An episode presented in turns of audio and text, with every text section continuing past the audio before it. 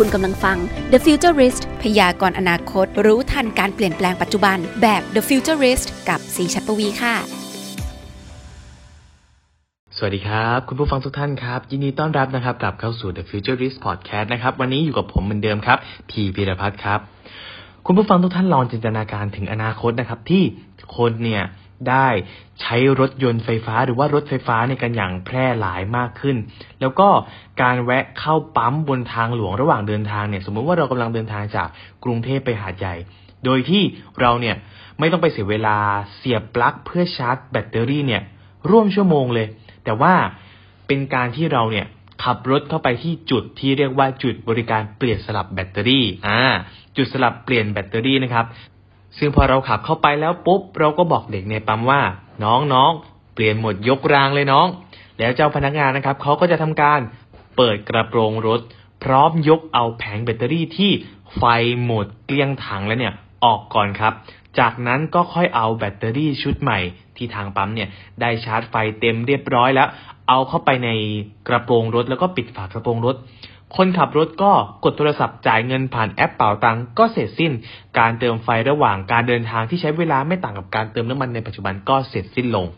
ซึ่งถ้าวันนั้นมาถึงเนี่ยผมต้องบอกเลยว่า มันจะสามารถเปลี่ยนความคิดของคนเนี่ยที่มองว่ารถยนต์ไฟฟ้านะโอ้โห วิ่งทางไกลไม่ได้หรอก วิ่งออกต่างจังหวัดไม่ได้หรอกโอ้โห ยิงกรุงเทพหาดใหญ่นะไม่มีทาง วันเดียวไม่ถึงแน่นอน ถึงถึงเนี่ยก็ต้องเสียเวลาไปกับการชาร์จไฟอย่างน้อย 2 ชั่วโมงแน่นอน แถมค่าเปลี่ยนแบตเตอรี่ทีนึงเนี่ยโอ้โห ก็ไม่ต่างจากการซื้อรถยนต์คันใหม่เลยทีเดียว แต่ว่าในวันนี้นะครับ แนวคิดของการสลับแบตเตอรี่ยกแผง หรือที่เรียกเป็นภาษาอังกฤษว่าแบตเตอรี่สวปเนี่ยสำหรับการเติมประจุไฟให้กับรถ ผู้ใช้ได้อย่างรวดเร็ว ไม่ต่างจากการเติมน้ำมันเลยครับกำลังจะเป็นรูปเป็นร่างแล้ว โดยเริ่มกับมอเตอร์ไซค์ไฟฟ้าก่อน ซึ่งก็เพราะว่าแบตเตอรี่ของมอเตอร์ไซค์ไฟฟ้าเนี่ยมันมีขนาดเล็กกว่านั่นเอง ซึ่ง แนวคิดการสลับแบตเตอรี่ยกแผงหรือว่า battery swap เนี่ยเกิดขึ้นแล้วครับกับปตทครับเพราะว่าปตทเนี่ยได้เปิดตัวสถานีสลับแบตเตอรี่ มอเตอร์ไซค์ไฟฟ้า ในสถานีให้บริการน้ำมันของ OR ครับซึ่งเมื่อต้นปีที่ผ่านมานี่เองครับปตทเนี่ยได้เปิดตัว Swap and Go ครับ ซึ่งเป็นธุรกิจนะครับที่ให้บริการสลับแบตเตอรี่แบบไม่ต้องรอชาร์จ โดยร่วมมือกับ OR ครับในการให้บริการดังกล่าวในสถานีบริการน้ำมันของ OR กว่า 22 แห่งในกรุงเทพมหานคร ภายในสิ้นปีนี้เลย โดยมีเป้าหมายนะครับในการเจาะกลุ่มตลาดไรเดอร์ซึ่งรับส่งของ Delivery ให้สามารถสลับแบตเตอรี่ได้ อย่างว่องไวรวดเร็ว แล้วก็ของที่ไรเดอร์กำลังจะไปส่งเนี่ย ถึงมือเจ้าของหรือผู้สั่งได้อย่างรวดเร็วเช่นกัน โดย Swap and Go นะครับเขามุ่งเน้นการออกแบบกระบวนการใช้งานให้ง่าย สะดวก แล้วก็ทันสมัย โดยผู้ใช้งานนะครับสามารถดาวน์โหลดแอปพลิเคชัน Swap and Go ครับที่สามารถเชื่อมต่อกับรถมอเตอร์ไซค์ไฟฟ้าที่รองรับการใช้งาน เพื่อตรวจสอบปริมาณไฟคงเหลือครับในแบตเตอรี่ แล้วก็ยังสามารถค้นหาตำแหน่งสถานี จองแบตเตอรี่ใหม่ล่วงหน้า แล้วก็ยังมีระบบนำทางไปยังสถานีด้วย เมื่อถึงสถานีแล้วเนี่ย เราก็แค่สามารถสแกน QR code ครับ เพื่อทำการสลับแบตเตอรี่ลูกเก่าที่ไม่มีไฟเหลือแล้วกับ แบตเตอรี่ลูกใหม่ที่ไฟชาร์จเต็มเรียบร้อย พร้อมใช้งานในตู้ชาร์จ ได้เลยด้วยตัวเองครับ อย่างสะดวกแล้วก็รวดเร็วมาก ๆ เลยทีเดียว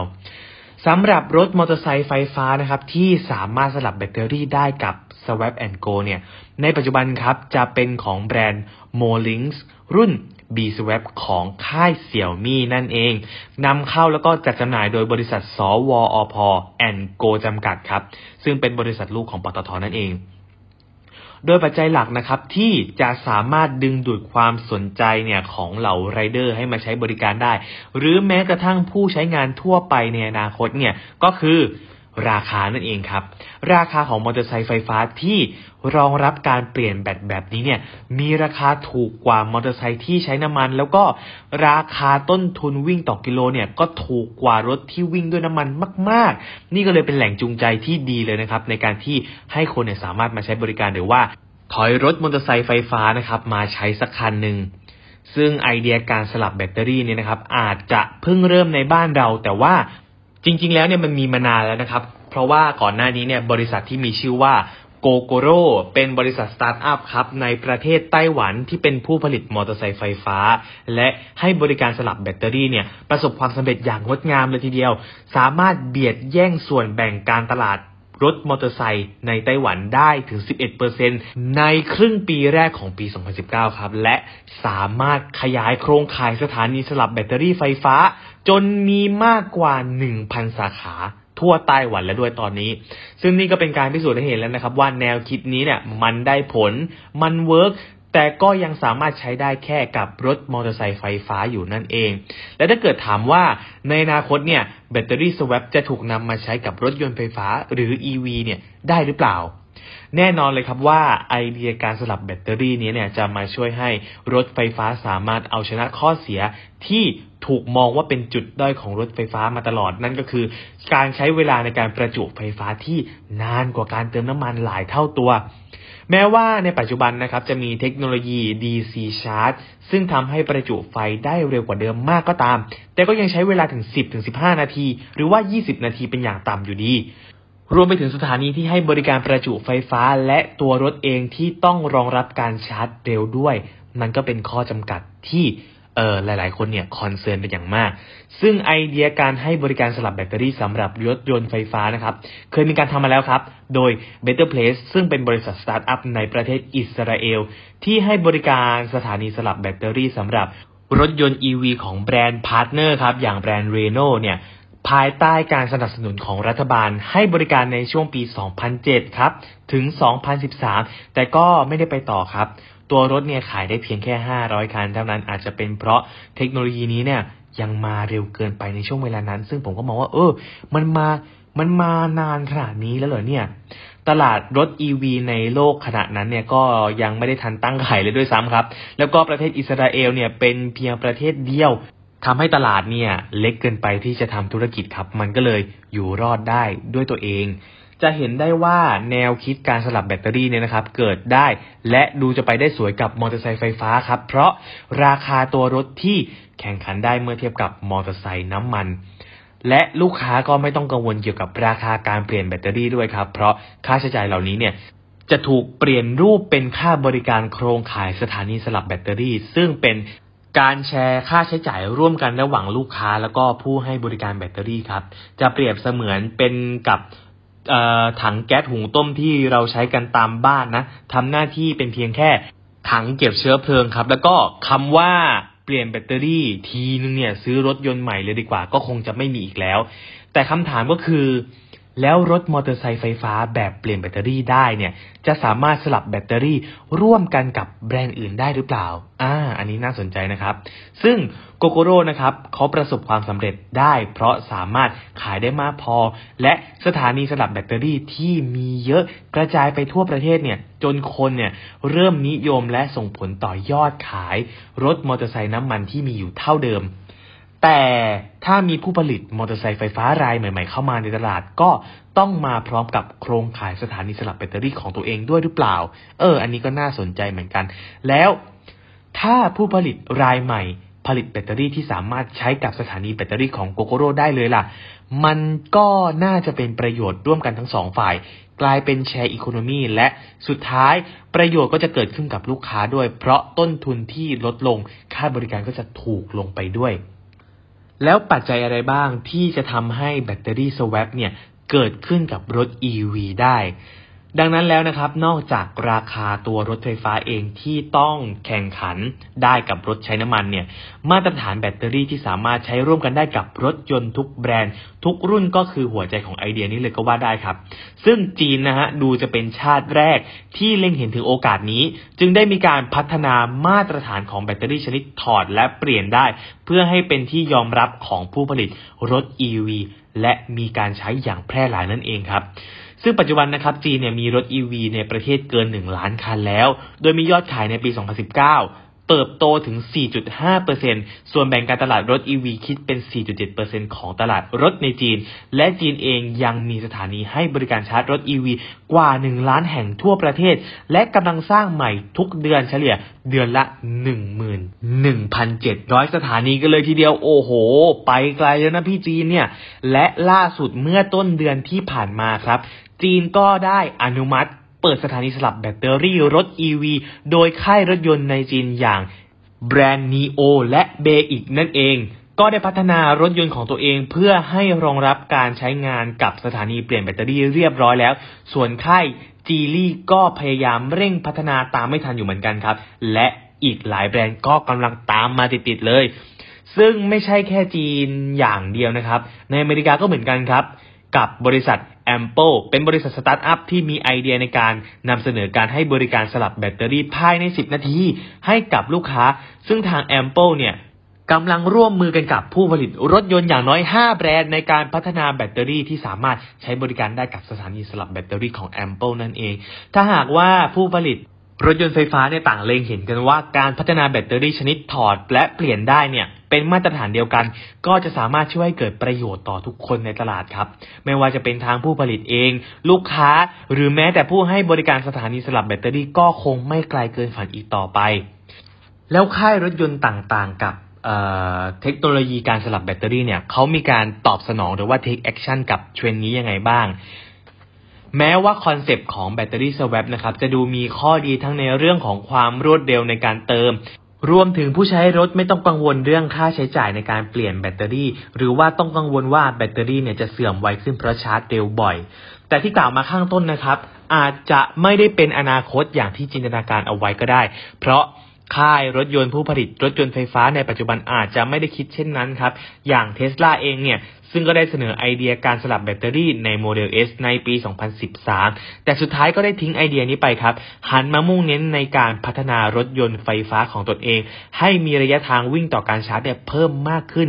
รวมถึงพัฒนาเทคโนโลยีชาร์จเร็ว จนได้มาเป็น Tesla Superchargers สถานีประจุไฟความเร็วสูง ซึ่งสามารถชาร์จจนได้ระยะทางวิ่งถึง 480 กิโลเมตร ภายในเวลา 20 นาที คราวนี้เทสลาก็ตั้งคำถามละสิว่าจะต้องมีสถานีสลับแบตเตอรี่ไปทำไมอีกในเมื่อรถฉันก็วิ่งได้เท่านี้แล้ว เฮ้ ยังไม่หมดนะครับ เพราะว่ามันก็มีเสียงวิพากษ์วิจารณ์มาจากผู้เชี่ยวชาญในวงการ ที่ระบุว่าแนวคิดนี้เนี่ยเป็นการสิ้นเปลืองค่าใช้จ่ายในการสร้างโครงข่ายสถานีสลับแบตเตอรี่ ที่มันจะต้องจัดเก็บแล้วก็ดูแลแบตเตอรี่จำนวนมาก ซึ่งมันจะสร้าง carbon footprint ครับ สูงกว่าสถานีประจุไฟฟ้าแบบชาร์จเร็ว ที่กำลังเป็นที่นิยมในปัจจุบันมากซะอีก แล้วก็ครับการพัฒนามาตรฐานของแบตเตอรี่ที่จะใช้งานร่วมกันระหว่างรถ EV ยี่ห้อต่างๆ ในปัจจุบันก็ยังมีเพียงแค่จีนเพียงชาติเดียวที่ดูเอาจริงเอาจังครับ ซึ่งถ้าจีนจะได้เป็นผู้เซตมาตรฐานของแบตเตอรี่แบบถอดเปลี่ยนได้เนี่ยโอ้โห ชาติตะวันตกหรือว่าญี่ปุ่นจะไม่ยอมใช้มาตรฐานของจีนเหรอโอ้โห เป็นไปได้ยากแน่นอนครับ ปัจจุบันเนี่ยยังคงมีเพียงค่ายรถจากจีนครับ ที่มีการสลับแบตเตอรี่กันได้อยู่ และปัจจุบันก็ไม่มีผู้ผลิตรถไฟฟ้าเจ้าไหนทั้งเล็กทั้งใหญ่ นอกจากจีน ที่ออกมาพูดเรื่องนี้หรือว่าสนับสนุนไอเดียการสลับแบตเตอรี่นั่นเอง นี่ก็ยังไม่นับรวมถึงการที่จะให้รถค่ายต่างๆเนี่ยยอมใช้แบตเตอรี่ที่เป็นมาตรฐานเดียวกันได้ เพราะปัจจุบันนะครับขนาดแค่ให้สามารถใช้เทคโนโลยีการชาร์จ เป็นมาตรฐานเดียวกันยังทำได้ยากเลย และการจะเปลี่ยนให้ค่ายรถแต่ละเจ้าเนี่ยหันมาใช้มาตรฐานเดียวกันนั้นก็คงจะหมายถึงการที่ให้แต่ละแบรนด์ต้องใช้ต้องแชร์เทคโนโลยี ที่ได้มีการลงทุนค้นคว้าวิจัย แล้วก็พัฒนาไปมหาศาล ไม่นับรวมเงินลงทุนในโรงงานผลิตของตนนะครับ ซึ่งสุดท้ายนะครับเราก็ไม่รู้ว่าแบตเตอรี่สวปหรือการสลับแบตเตอรี่ทั้งลูกในรถยนต์ EV เนี่ยจะสามารถเกิดขึ้นได้หรือไม่ หรือว่าสถานีชาร์จเร็วเนี่ยจะมาแทนที่แนวคิดนี้ซะงั้น แต่ก็ต้องลองดูครับว่าถ้าในอนาคตเนี่ยมีรถ EV plug-in ที่สามารถเสียบชาร์จไฟที่บ้าน แบบราคาถูกก็ได้ แถมวิ่งทางไกลก็ได้เหมือนกัน ไม่ต้องกลัวว่าไฟจะหมด เพราะสามารถแวะปั๊มสลับแบตเตอรี่ได้ในเวลาที่ไม่ได้แตกต่างกันกับการเติมน้ำมันสมัยนี้ มันก็คงตัดสินใจได้ไม่ยากเลยใช่ไหมครับว่า รถยนต์คันใหม่ของเราควรจะเป็นรถน้ำมันหรือว่ารถ EV ส่วนมันจะเกิดขึ้นจริงเมื่อไหร่นั้นเราก็ต้องจับตาดูกันต่อไปครับ เพราะอย่างที่ผมได้พูดไปแล้วเมื่อกี้ว่าถ้าเกิดว่าจีนเนี่ยเป็นผู้คิดค้นแล้วก็เป็นผู้ที่เซตมาตรฐานของแบตเตอรี่แบบถอดเปลี่ยนได้เนี่ยโอ้โห อย่าหวังเลยครับว่ายุโรปหรือว่าอเมริกาหรือว่าญี่ปุ่นเนี่ยจะยอมรับในมาตรฐานนี้ ถ้าเกิดว่าพวกเขาเนี่ยได้มาร่วมกันพัฒนาเนี่ยว่าไปอย่างมันก็สามารถเอ่อเทคโนโลยีนี้เนี่ยก็จะสามารถเป็น global ได้มากขึ้น แต่ผมก็ไม่สามารถฟันธงได้เหมือนกันครับว่าทิศทางของแบตเตอรี่สวปเนี่ยจะเป็นยังไง จะได้รับการยอมรับหรือว่าสนับสนุนในระดับนานาชาติ หรือว่าระดับโลกไหมเราก็ต้องติดตามดูกันต่อไปนะครับ มากันที่ข่าวแรกนะครับ เรียกได้ว่านี่เป็นสิ่งที่ใครหลาย ๆ คนรอคอยเลยทีเดียวกับปุ่ม dislike อ่า ตอนนี้นะครับมันกำลังจะเกิดขึ้นจริงแล้วกับ Twitter ครับ ซึ่งตอนนี้นะครับ หัวหน้าฝ่ายผลิตภัณฑ์ของทวิตเตอร์เนี่ยได้ยืนยันแล้วครับว่ากำลังสำรวจไอเดียใหม่ๆ ในการเพิ่มปุ่ม dislike ในแอปพลิเคชัน ซึ่งดูเหมือนว่าตอนนี้เนี่ยเริ่มมีผู้ใช้งานกลุ่มเล็กๆ ได้เริ่มทดลองใช้งานแล้วจริง ๆ ด้วย ล่าสุดครับ ทางทวิตเตอร์เนี่ยได้ยืนยันว่ากำลังทดสอบ เพิ่มปุ่ม dislike ผ่านบัญชี Twitter Support ซึ่งตอนนี้เนี่ยได้เริ่มทดสอบกับผู้ใช้งาน iOS กลุ่มเล็กๆ ก่อน โดยจะมีปุ่มดาวโหวตนะครับ เพื่อเพิ่มเข้ามาโดยที่ไม่แสดงให้คนทั่วไปเห็น ส่วนปุ่ม up vote เนี่ยจะแสดงผลในรูปแบบของปุ่ม Like ซึ่งเขาบอกว่าฟีเจอร์นี้นะครับได้พัฒนาขึ้นเพื่อเป็นมาตรวัดเพื่อใช้ในการเป็นการภายในครับ เป้าหมายของการทดลองทดสอบนี้ก็คือ เพื่อทำความเข้าใจว่าการตอบกลับแบบไหนที่ตรงประเด็นกับหัวข้อที่เขาคุยกันอยู่ นอกจากนี้นะครับทาง Twitter เนี่ยยังได้ทำการทดสอบการดีไซน์ปุ่มในรูปแบบที่แตกต่างกันออกไป เช่น ปุ่ม up vote ปุ่ม down vote ที่เป็นลูกศรขึ้นลูกศรลง ปุ่ม dislike และปุ่ม like เนี่ย จนไปถึงการจับคู่ระหว่างไอคอนหัวใจกับปุ่มลูกศรลง เพื่อศึกษาปฏิกิริยาของผู้ใช้งานครับ และที่สำคัญเลยก็คือ ข้อมูลการกดนั้นจะไม่มีการเปิดเผย หรือเผยแพร่ออกสู่สาธารณะ เฉพาะเจ้าของทวิตนั้นๆจะได้เห็นเพียงแค่คนเดียวเท่านั้น ส่วนฟีเจอร์นี้นะครับจะได้รับการขยายผลไปถึงคนใช้หรือว่าผู้ใช้ทั่วไปอย่างเราๆเมื่อไหร่ ก็ต้องรอติดตามกันต่อไปครับ ส่วนตัวผมนะครับมองว่ามีปุ่ม dislike เองก็ดีเหมือนกันนะ เพราะมันก็อาจจะช่วยให้แพลตฟอร์มเองหรือว่าตัวเราเองได้มอนิเตอร์คอนเทนต์ว่าทวิตนี้มันไม่ดีนะ ทวิตนี้มันไม่สมควรนะอะไรแบบนี้ มาที่ข่าวต่อมาครับ เรียกได้ว่าเราไม่ต้องพิมพ์ CF ให้ปวดหัวอีกต่อไปครับ เพราะว่าตอนนี้ YouTube ครับ เตรียมทดสอบระบบช้อปปิ้งระหว่างดูไลฟ์สดได้เลย YouTube นะครับเขาบอกว่ากำลังเตรียมทดสอบระบบที่มีชื่อว่า InStream Shopping เปิดให้ผู้ชมเนี่ยสามารถซื้อสินค้าขณะรับชมไลฟ์สดได้ เพื่อขยายการใช้งานเครื่องมือ e-commerce และสร้างรายได้กับเหล่าครีเอเตอร์นั่นเองครับ ทาง YouTube นะครับได้ประกาศออกมาเมื่อช่วงต้นปีว่ากำลังทดสอบในการผสมผสานประสบการณ์การช้อปปิ้งเข้าไปในแพลตฟอร์ม เพื่อช่วยให้ผู้ชมเนี่ยสามารถสั่งซื้อสินค้าจากครีเอเตอร์ที่มีความรู้และความน่าเชื่อถือได้ผ่าน YouTube ซึ่งการทดสอบช่วงแรกนะครับ จะเปิดให้ใช้งานกับวิดีโอ on demand ก่อน มาตอนนี้มีการขยายการใช้งานไปยังไลฟ์สดในครีเอเตอร์และก็แบรนด์กลุ่มเล็กๆก่อน เวลาที่เราชมการไลฟ์สดเนี่ยก็จะสามารถเลือกซื้อสินค้าไปพร้อมกันโดยที่ไม่รบกวนการชมนั่นเองครับ การทำงานมันก็จะคล้ายๆกับ TikTok ที่มีการทดลองการขายระหว่างไลฟ์สด โดยจับมือร่วมกับ Walmart ในการแสดงรายการสินค้าที่ปรากฏอยู่ในไลฟ์ให้เลือกซื้อครับ ด้วยเครื่องมือใหม่นี้นะครับทำให้ผู้ชมเนี่ยเห็นสินค้าผ่าน YouTube มากขึ้น ซึ่งมีผลสำรวจว่า 33%ของนักช็อปสินค้าที่ได้เห็นบน YouTube เนี่ย ในขณะที่วิดีโอมีคำว่าลดราคาโชว์ขึ้นมาจะทำให้ยอดขายเนี่ยพุ่งมากกว่า 400%กันเลยทีเดียวครับ ในปีที่ผ่านมา โอ้โห สุดยอดมากตั้ง 400%เลยเหรอเนี่ย แต่ด้วยสถานการณ์โรคระบาดครั้งใหญ่ครับ หรือโควิดนั่นเอง ส่งผลให้อีคอมเมิร์ซเนี่ยขยายตัวมากขึ้นกว่าเดิม ซึ่งใน YouTube เองเนี่ย ก็มีเนื้อหาเกี่ยวกับผลิตภัณฑ์ต่างๆ มากมายมากขึ้นด้วย ส่งผลให้ทางบริษัทนะครับ เริ่มทดสอบฟีเจอร์เกี่ยวกับอีคอมเมิร์ซเข้าไป เช่น เพิ่มรายชื่อสินค้าใต้คลิปวิดีโอ โฆษณาแบบ AR try on การใส่ tag ผลิตภัณฑ์สินค้าเข้าไปในคลิปวิดีโอ โดยมีทั้งแบบที่ครีเอเตอร์เพิ่มเข้าไปด้วยตัวเอง หรือระบบใส่ให้โดยอัตโนมัติ ผ่านระบบ Image Recognition ของ Google เพื่อเปลี่ยนการสนทนาให้กลายเป็นช่องทางการค้าขาย อืมเรียกได้ว่าฉลาดมากๆ เรียกได้ว่านี่อาจจะเป็นอีกก้าวสำคัญนะครับในการสร้างรายได้ในช่องทางใหม่ๆ โดยขายของให้เข้ากับเนื้อหาที่กำลังดูอยู่ ซึ่งนั่นอาจจะเปลี่ยนพฤติกรรมคนดูให้ หันมาช้อปปิ้งช่องทางใหม่มากขึ้นก็ได้ ซึ่ง YouTube เนี่ยมาเหนือมากๆ ถือว่าทันเกมจริงๆครับ ข่าวต่อมาครับ ใครที่ยังไม่ได้เล่น Clubhouse นะครับ หรือว่ายังไม่มีเพื่อนเชิญเข้าไปเล่นสักทีหนึ่งก็ ไม่ต้องกังวลไปเลยนะครับ เพราะเมื่อวันพุธที่ผ่านมาครับ Clubhouse ประกาศยกเลิกระบบการเชิญใช้งานเป็นที่เรียบร้อยแล้ว เปิดให้ทุกคนนะครับสามารถเข้ามาใช้งานได้อย่างเท่าเทียม ยกเลิกระบบ privilege เรียบร้อยแล้วอ่า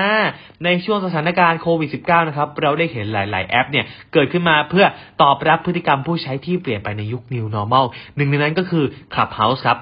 ที่เกิดจากสตาร์ทอัพรายเล็กๆ ซึ่งในช่วงแรกอย่างที่ทุกคนทราบกันดีนะครับ การที่เราเนี่ยจะสามารถเล่น Clubhouse ได้ เราจะต้องได้รับ invite หรือว่าต้องได้รับการเชิญจากเพื่อนก่อนถึงจะสามารถใช้งานได้ เนื่องจากทรัพยากรระบบนั้นยังมีจำกัดครับ ยังไม่สามารถรองรับผู้ใช้งานได้ในจำนวนมาก ๆ เมื่อมีผู้ใช้งานมากขึ้นทำให้ทางผู้พัฒนาเองครับ ต้องประกาศให้แอปเนี่ยเปิดกว้างมากยิ่งขึ้น ให้ผู้ใช้งานเนี่ยสามารถเข้าใช้งานได้มากขึ้น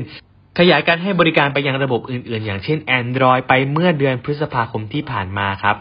นับถึงตอนนี้นะครับ ยอดผู้ใช้งานรวมทั้งหมดเนี่ยเพิ่มขึ้นเป็น 10 ล้านคนเลยทีเดียว แต่ตอนนี้นะครับ Clubhouse กำลังเผชิญการแข่งขันที่รุนแรงครับ เพราะว่าคู่แข่งเนี่ยได้ออกฟีเจอร์กันแบบเดียวกันมากมายเลยไม่ว่าจะเป็น Facebook Twitter ไปจนถึง Spotify เอง ทางบริษัทนะครับต้องตัดสินใจเตรียมเปิดกว้างให้ทุกคนเนี่ยสามารถใช้งานได้มากขึ้น โดยไม่มีคำเชิญอีกต่อไปนั่นเอง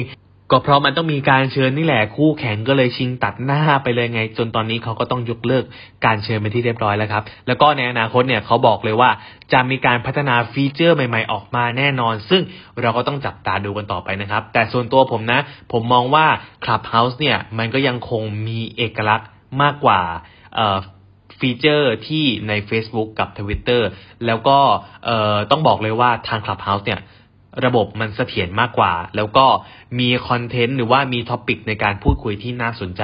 มากกว่า แต่ว่าก็ต้องจับตาดูกันต่อไปครับ ว่าทางคู่แข่งเนี่ยเขาจะงัดกลยุทธ์หรือว่างัดฟีเจอร์อะไรออกมาสู้กับ Clubhouse ก็ต้องติดตามดูกันต่อไปครับ จบไปเป็นที่เรียบร้อยแล้วนะครับสำหรับสัปดาห์นี้ สัปดาห์หน้าผมจะมีเรื่องอะไรมาเล่าให้ฟังอีก จะเป็นเรื่องอะไรล้ำๆอีกก็อย่าลืมติดตามใน The Futurist Podcast ตอนต่อไปนะครับ ท่านสามารถฟังแบบสดๆได้ครับ ที่ FM 89.5 วิทยุราชมงคลครับ หรือว่าฟังแบบสดๆไม่ทันก็สามารถฟังย้อนหลังได้ครับ ที่ c m e a g a i n Podcast ในทุกช่องทางเลย ไม่ว่าจะเป็น Apple Podcast Spotify หรือว่า SoundCloud ครับ สำหรับวันนี้นะครับ ผมต้องขอลาไปก่อนแล้ว เจอกันใหม่ใน The Futurist Podcast ตอนต่อไปในสัปดาห์หน้านะครับ สวัสดีครับ และคุณสามารถกลับมาติดตามฟังพอดแคสต์ดีๆที่ช่วยพยากรณ์อนาคต รู้ทันการเปลี่ยนแปลงปัจจุบันแบบ The Futurist ให้ทะยานสู่โลกอนาคตได้อย่างก้าวหน้าและมั่นคงนะคะสำหรับวันนี้ สวัสดีค่ะ